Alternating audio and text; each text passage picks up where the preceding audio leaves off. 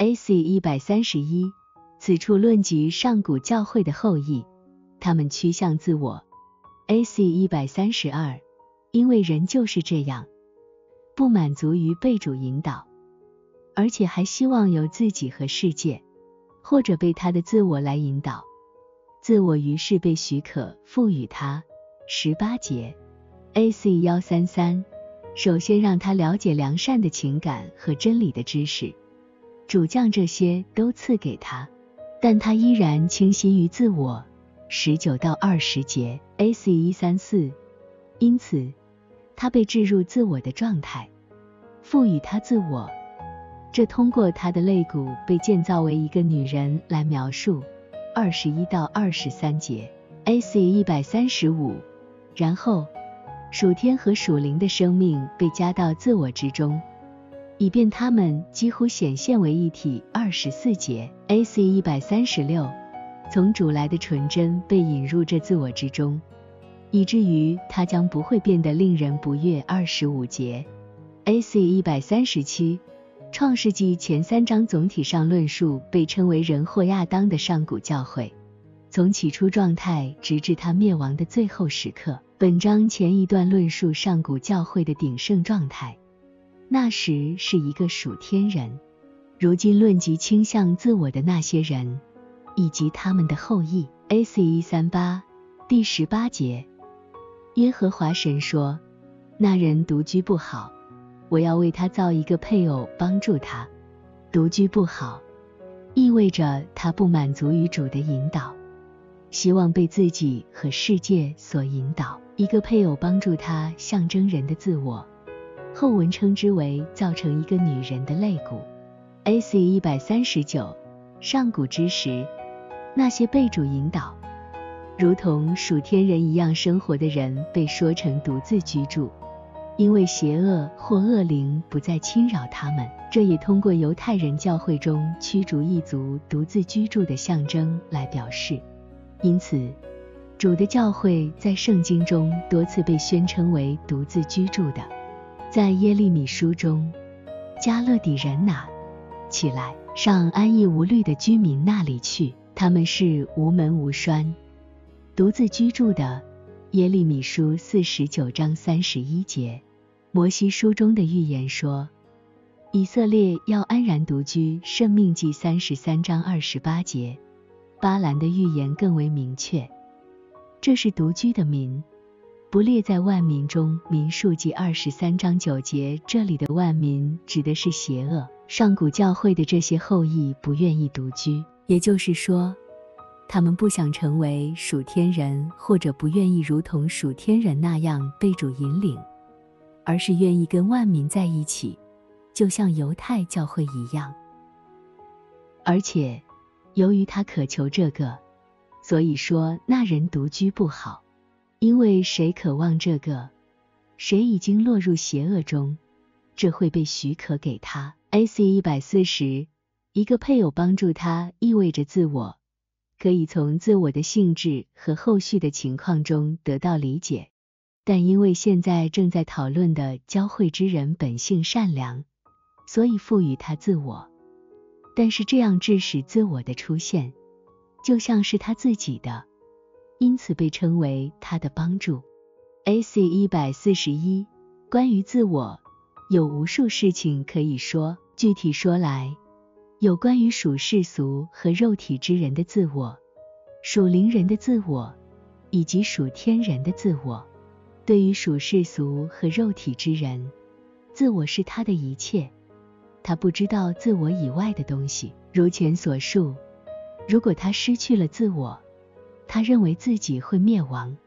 对于属灵人来说，他的自我看起来也是类似的，因为他虽然知道主是一切生命的源头，并且赋予智慧和聪明，因而能够思考和行动，但他总是说这些，却不完全相信。而属天人承认主是一切生命的源头。赋予思考和行动的能力，因为他内在直接领受到了这一点，并且从未渴望自我。尽管他不渴望自我，主仍然赋予了他自我，这与所有对善和真的直接领受，以及所有的幸福都是相连接的。天使就处于这样的自我中，那时他们处于最大的平安和宁静中，因为他们的自我中是属于主的东西，他主导着他们的自我，或者通过他们的自我来引导他们。这样的自我是真正的天堂，但属肉体者的自我是地狱。关于自我，在后面会有更多的讨论。A.C. 一百四十二第十九二十节，耶和华神用土所造成的野地各样走兽和空中各样飞鸟都带到那人面前，看他叫什么，那人怎样叫各样的活物。那就是他的名字。那人便给一切牲畜和空中飞鸟、野地走兽都起了名。只是那人没有遇见配偶帮助他。兽象征属天的情感，空中的飞鸟象征属灵的情感。也就是说，兽象征与意志相关的事物，鸟象征与理智相关的事物。带到那人面前。看他叫什么，表示让他知道他们的性质；起了名，表示已经知道他们的性质。他们虽然已知道主所赐的良善的情感和真理的知识，却依然倾心于自我。这通过同样的表达方式表示，即没有遇见配偶帮助他。A.C. 幺四三，在古时，兽和动物代表人的情感或倾向以及类似事物。这在今天看来可能会觉得很奇怪，但是由于这些观念在天堂中存在，并且在灵界也通过相似的动物来表达，因此人们在表达时不会理解为其他的意义。在圣经中，无论是通指动物还是特指某个动物，都有着特定的含义。圣经先知书中都充满了这样的象征，因此。如果一个人不知道每个具体的动物代表着什么，他将无法理解圣经在内在意义上的内容。然而，正如之前所说，动物有两种类型：有害的是坏的，无害的是好的。好的，如羊、羔羊、鸽子。象征着良善的情感或倾向，对于兽或动物，总体上象征情感或倾向。这从前面所引的经文可以得到证明。A.C. 四五四六，所以不需要更多的证实。A.C. 一百四十四，起了名意味着知道它们是什么样的。要知道，古人通过名字理解的无非是事物的本质。通过看见并起名来知道他们的性质，他们就是根据名字所代表的事物来给儿女起名，每个名皆含特定的意义。他们以此知道孩子们的出身和秉性。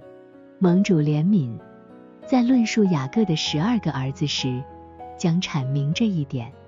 因此，名用于象征事物的来源和性质，起了名就没有别的意思。这是古人习以为常的说话方式。人若不了解这一点，很可能会感到诧异。A.C. 一百四十五，在圣经中，名也象征事物的性质。见到并起名或提名，意味着了解事物的性质。例如，在以赛亚书中，我要将暗中的宝物和隐秘的财宝赐给你，使你知道提名召你的，就是我耶和华。以色列的神，因我仆人雅各，我所拣选以色列的缘故，我就提名召你。你虽不认识我，我也加给你名号。以赛亚书四十五章三到四节，在此提名加名，象征性表示预知其性质。又如，你必得新名的称呼。是耶和华亲口所起的，以赛亚书六十二章二节，从上下文可知，这表示他们将转变其性质。再如，以色列啊，你不要害怕，因为我救赎了你，我曾提你的名召你，你是属我的。以赛亚书四十三章一节，这表示主了解他们的性质。再如，你们向上举目，看谁创造这万象，按数目领出。他一一称其名。以赛亚书四十章二十六节，这表示主了解他们全部。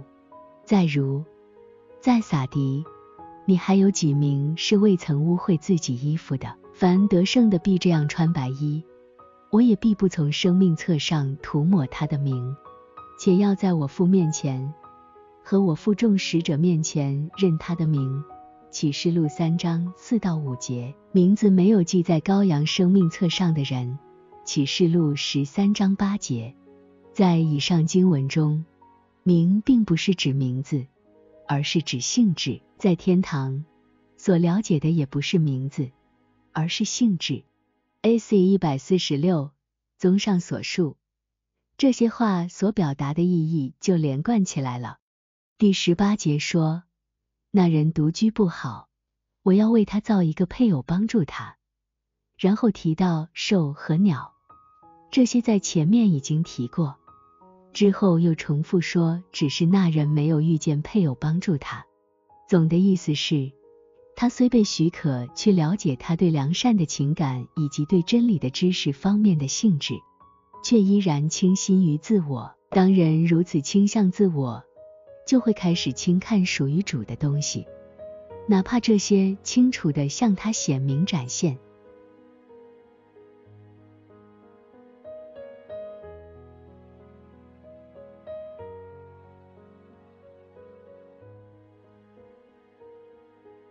肋骨是胸腔的骨头，被理解为人的自我，其生命力相对较弱。但这部分的自我对他至关重要。肋骨处的肉象征有一些生命力的自我。沉睡指的是他被置入的状态，以至于自我似乎被视为自己拥有。这种状态就如同是在睡眠中，因为在这样的状态下，人只知道他似乎是依靠自己在生活、思考、说话和行动。然而，当他开始意识到这种认知是错误的时候，他就会像从睡眠中醒来，变得清醒。A.C. 一百四十八，人的自我被称为胸腔的骨头，也就是肋骨，而且那是对他来说珍贵的自我，是因为上古人类以胸部象征仁爱，因为里面有心肺，骨象征较为低等的事物，因为它里面的生命力最弱。而肉则蕴含着一些生命力，这些内意是上古教会所知的极深奥秘。盟主怜悯，容后再述。A.C. 一百四十九，圣经中也以骨象征人的自我，甚至被主赋予生机的自我。例如在以下经文中，耶和华也必时常引导你，在干旱之地使你心满意足，骨头强壮。你必像浇灌的园子，以赛亚书五十八章十一节，你们看见就心中快乐，你们的骨头必得滋润。以赛亚书六十六章十四节，我的骨头都要说，耶和华啊，谁能像你？诗篇三十五章十节，以西结书中描述骨头长肉，气息入内，则更为明显。耶和华及他的灵带我出去，将我放在平原中，这平原遍满骸骨。他又对我说：“你向这些骸骨发预言说，枯干的骸骨啊，要听耶和华的话。主耶和华对这些骸骨如此说：我必使气息进入你们里面，你们就要活了。我必给你们加上筋，使你们长肉。”又将皮遮蔽你们，使气息进入你们里面，你们就要活了。你们便知道我是耶和华。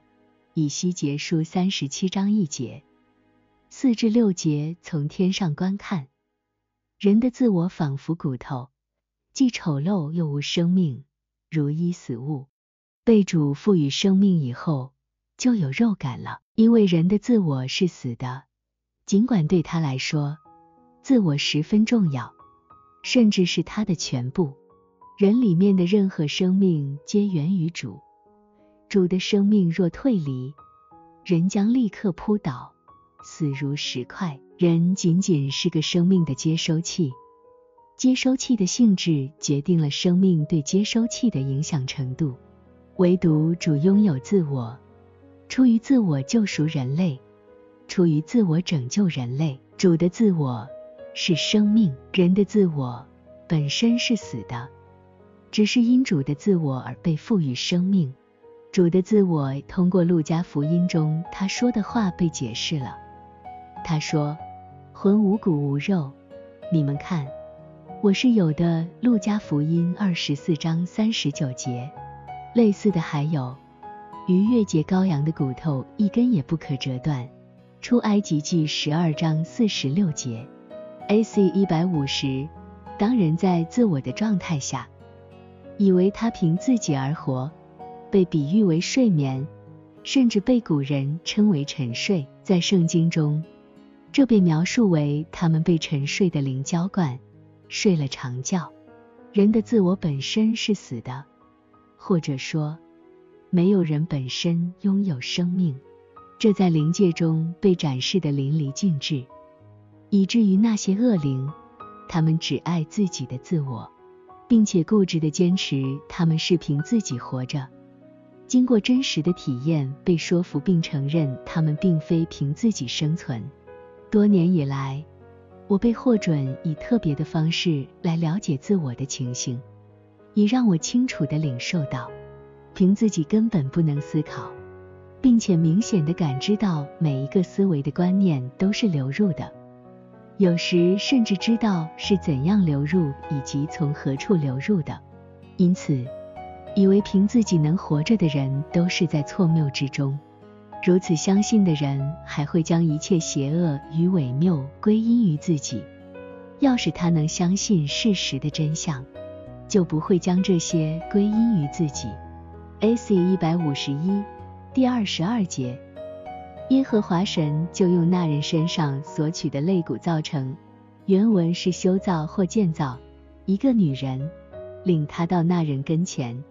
修造在此表示重建那已经倒下的肋骨，象征尚未赐予生命的自我。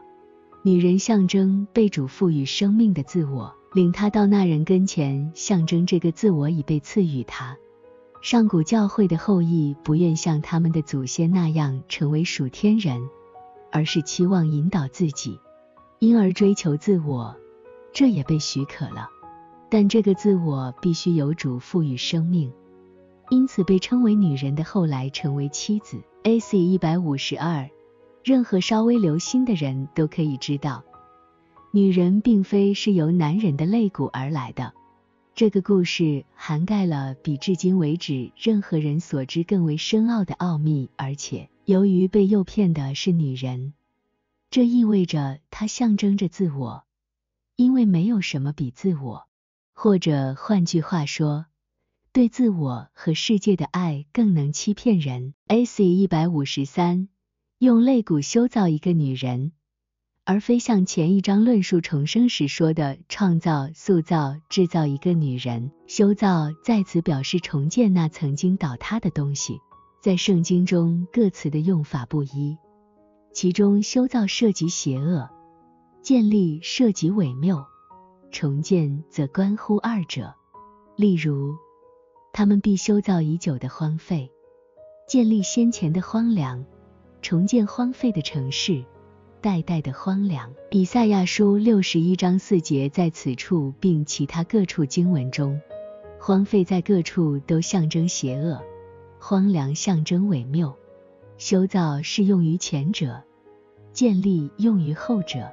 先知书其他各处也恪守这种分别。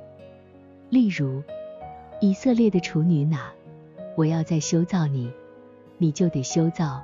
耶利米书三十一章四节，A.C. 一百五十四，没有任何邪恶和伪谬不是来自自我和由自我产生的，因为人的自我就是邪恶本身，因此人无非是邪恶和伪谬。我能明确这一点，因为当在灵界中被展示其自我时，他们呈现出极度的丑陋，以一种无法描绘的方式，呈现出多种多样的形态，与自我的性质相关。因此，当一个人看到他自己的自我时，他会感到恐惧，并想逃离他，就像逃离恶魔一样。但是，那些由主所赋予生命的自我看起来是美丽而可爱的。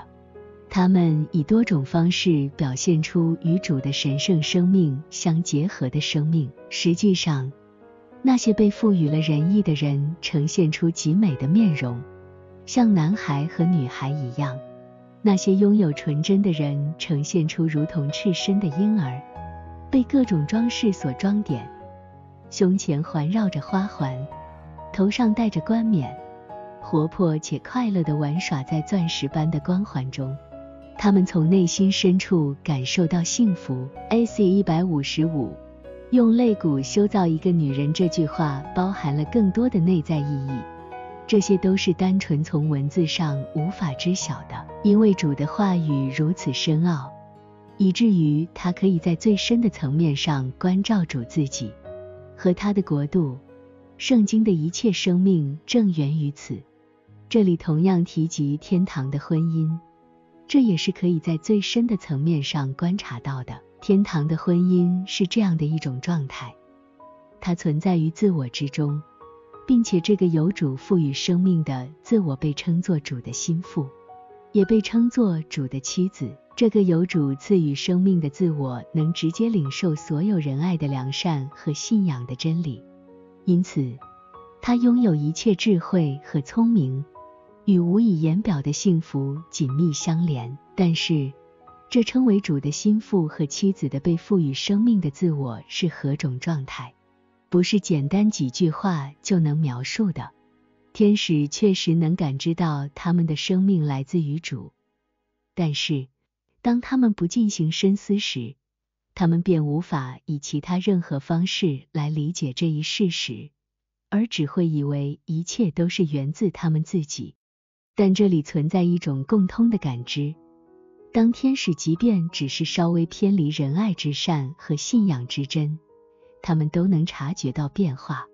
因此，当他们共同感知到自己是活在主的生命之中时，他们便沉浸在无以言表的和平与幸福中。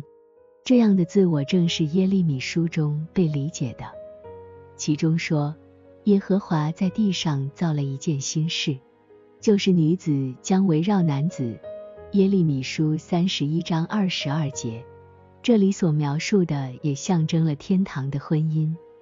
女子象征有主赋予生命的自我，这个女子被描写为围绕，是因为自我就像和尚肉的肋骨围绕着心脏。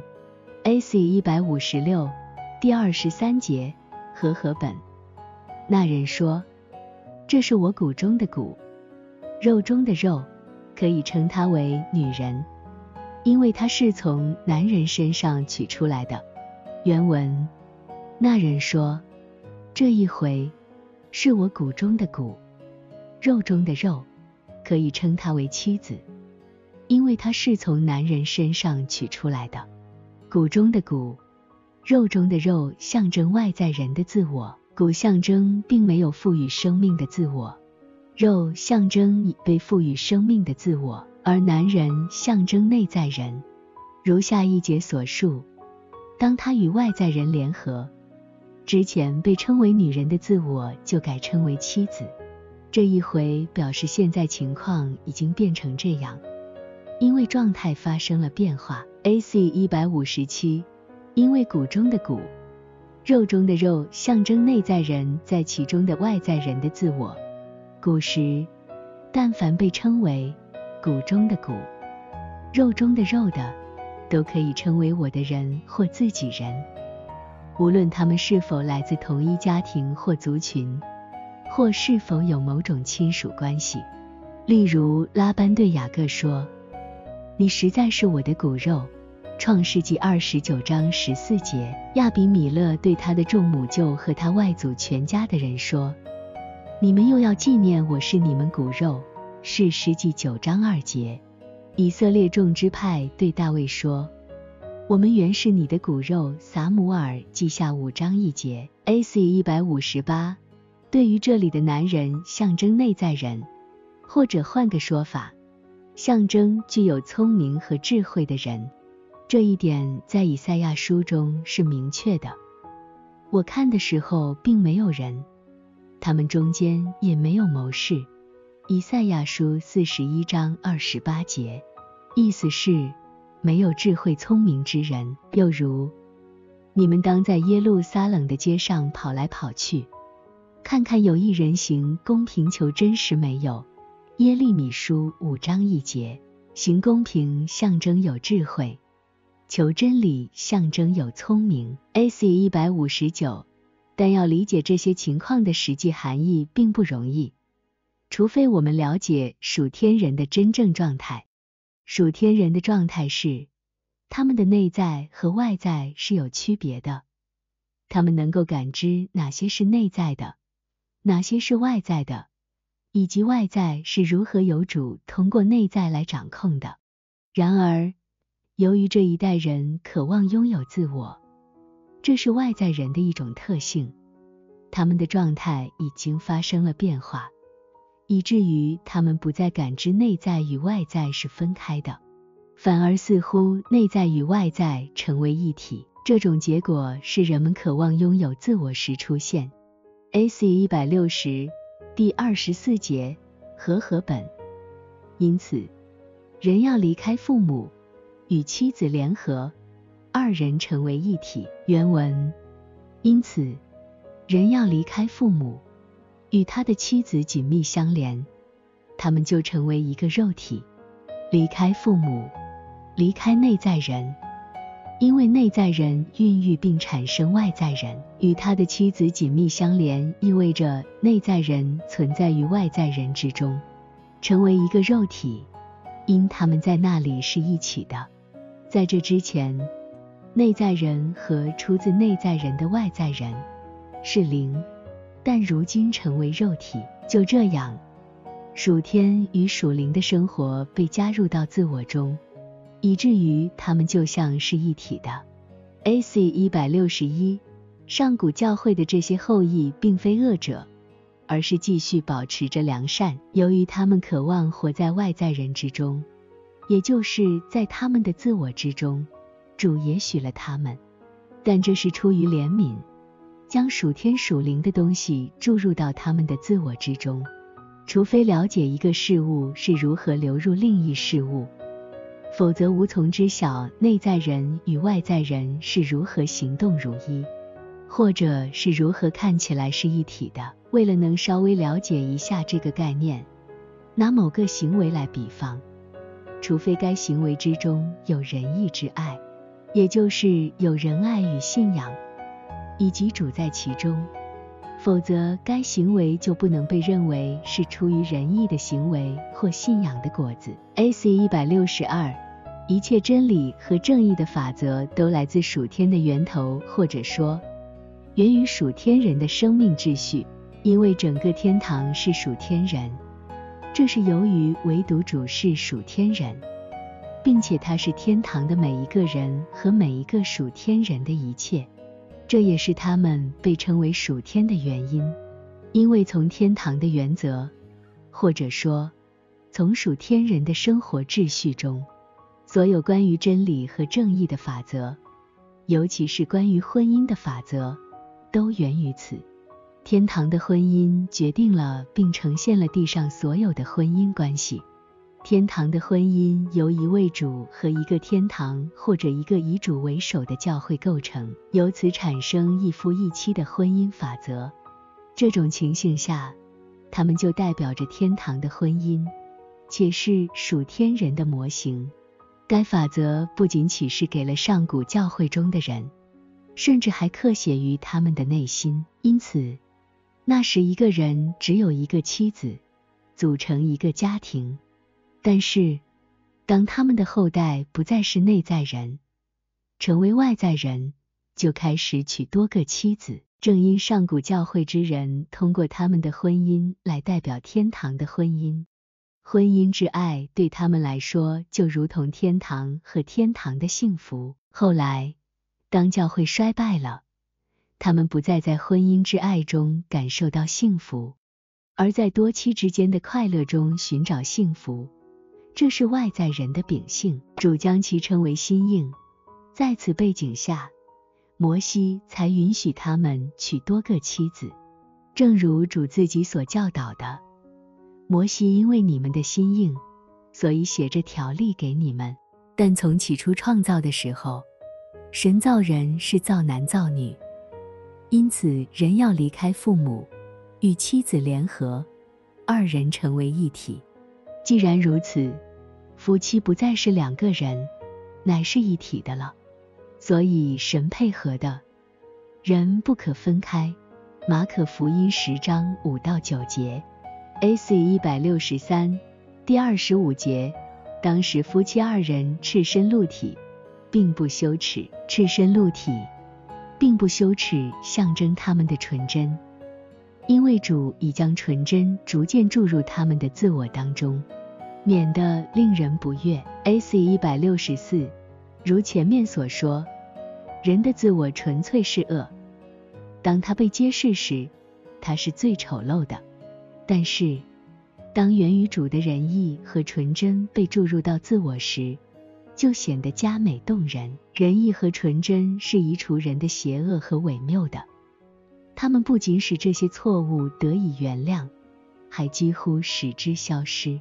正如每个人都可以在婴儿中看到的。当他们彼此相爱并爱他们的父母时，并同时显出婴儿的纯真，那时邪恶和伪谬不仅不显现，而且还显得可爱。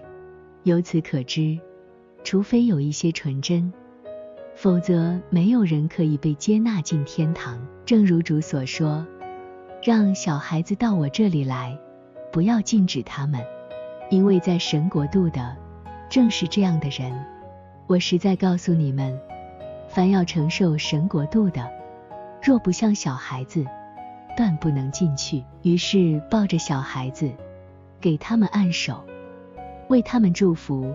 马可福音十章十四到十六节。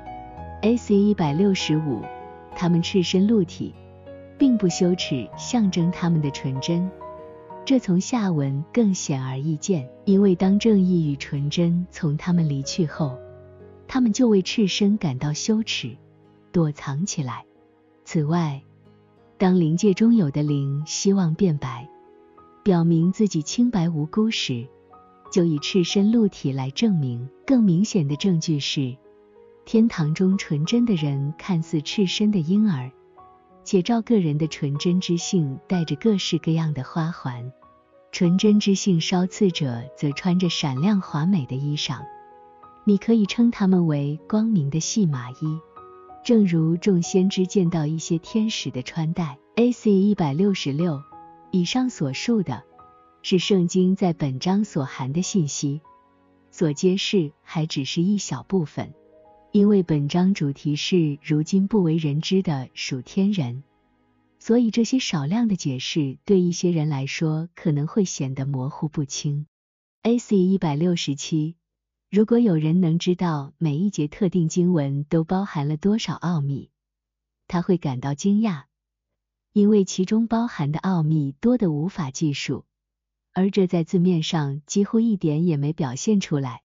简而言之，正如字面的文字所表达的，他们在灵界以一种美丽的顺序生动地呈现出来，因为灵界是一个充满象征的世界。而在那里生动的呈现的任何事物，都会被在第二层天堂的天使灵所感知。这一感知涉及到表现中包含的微小之物，而那些由天使灵所感知的事物，会被在第三层天堂的天使以无法表达的属天观念丰富而完全的感知到。且这一切都会因着主的美意以无穷的多样性展现出来。主的话语就是这样的。